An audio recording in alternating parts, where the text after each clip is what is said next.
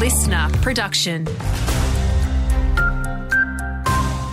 Good morning, it's Andrew Shaw with your local news briefing. Sadly, it's been a tragic weekend on northeastern roads with two motorists perishing in separate incidents. Police are still looking into a crash at Everton Upper on Beechworth Wangaratta Road on Friday, where a car left the road and hit a tree. The driver died, while the passenger was taken to hospital. Meantime, to the southeast, a motorcyclist also passed away after crashing in Freeburgh along Dunkey Track on Saturday. Any witnesses to either crash should call Crime Stoppers.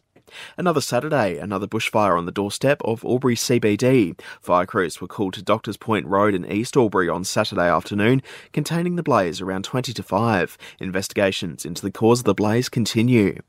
Students at Charles Sturt University will be returning to study today. That includes 896 first year undergraduates at its Albury Wodonga campus. The most popular courses among this year's school leavers include the Bachelor of Educational Studies, Bachelor of Nursing, and Bachelor of Environmental Science and Management.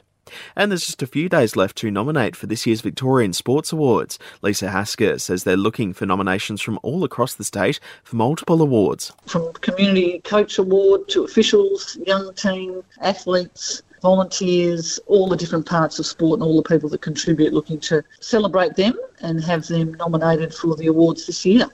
Nominations can be made via the Vic Sport website and close this Friday.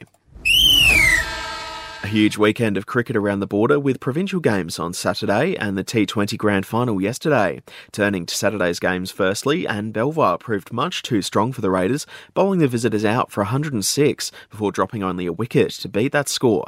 Elsewhere, a maiden first grade century for Panthers player Oscar Lyons against Albury, helping to push the club up the order, and Barranduda also put in a big effort against East Albury but couldn't quite seal the deal.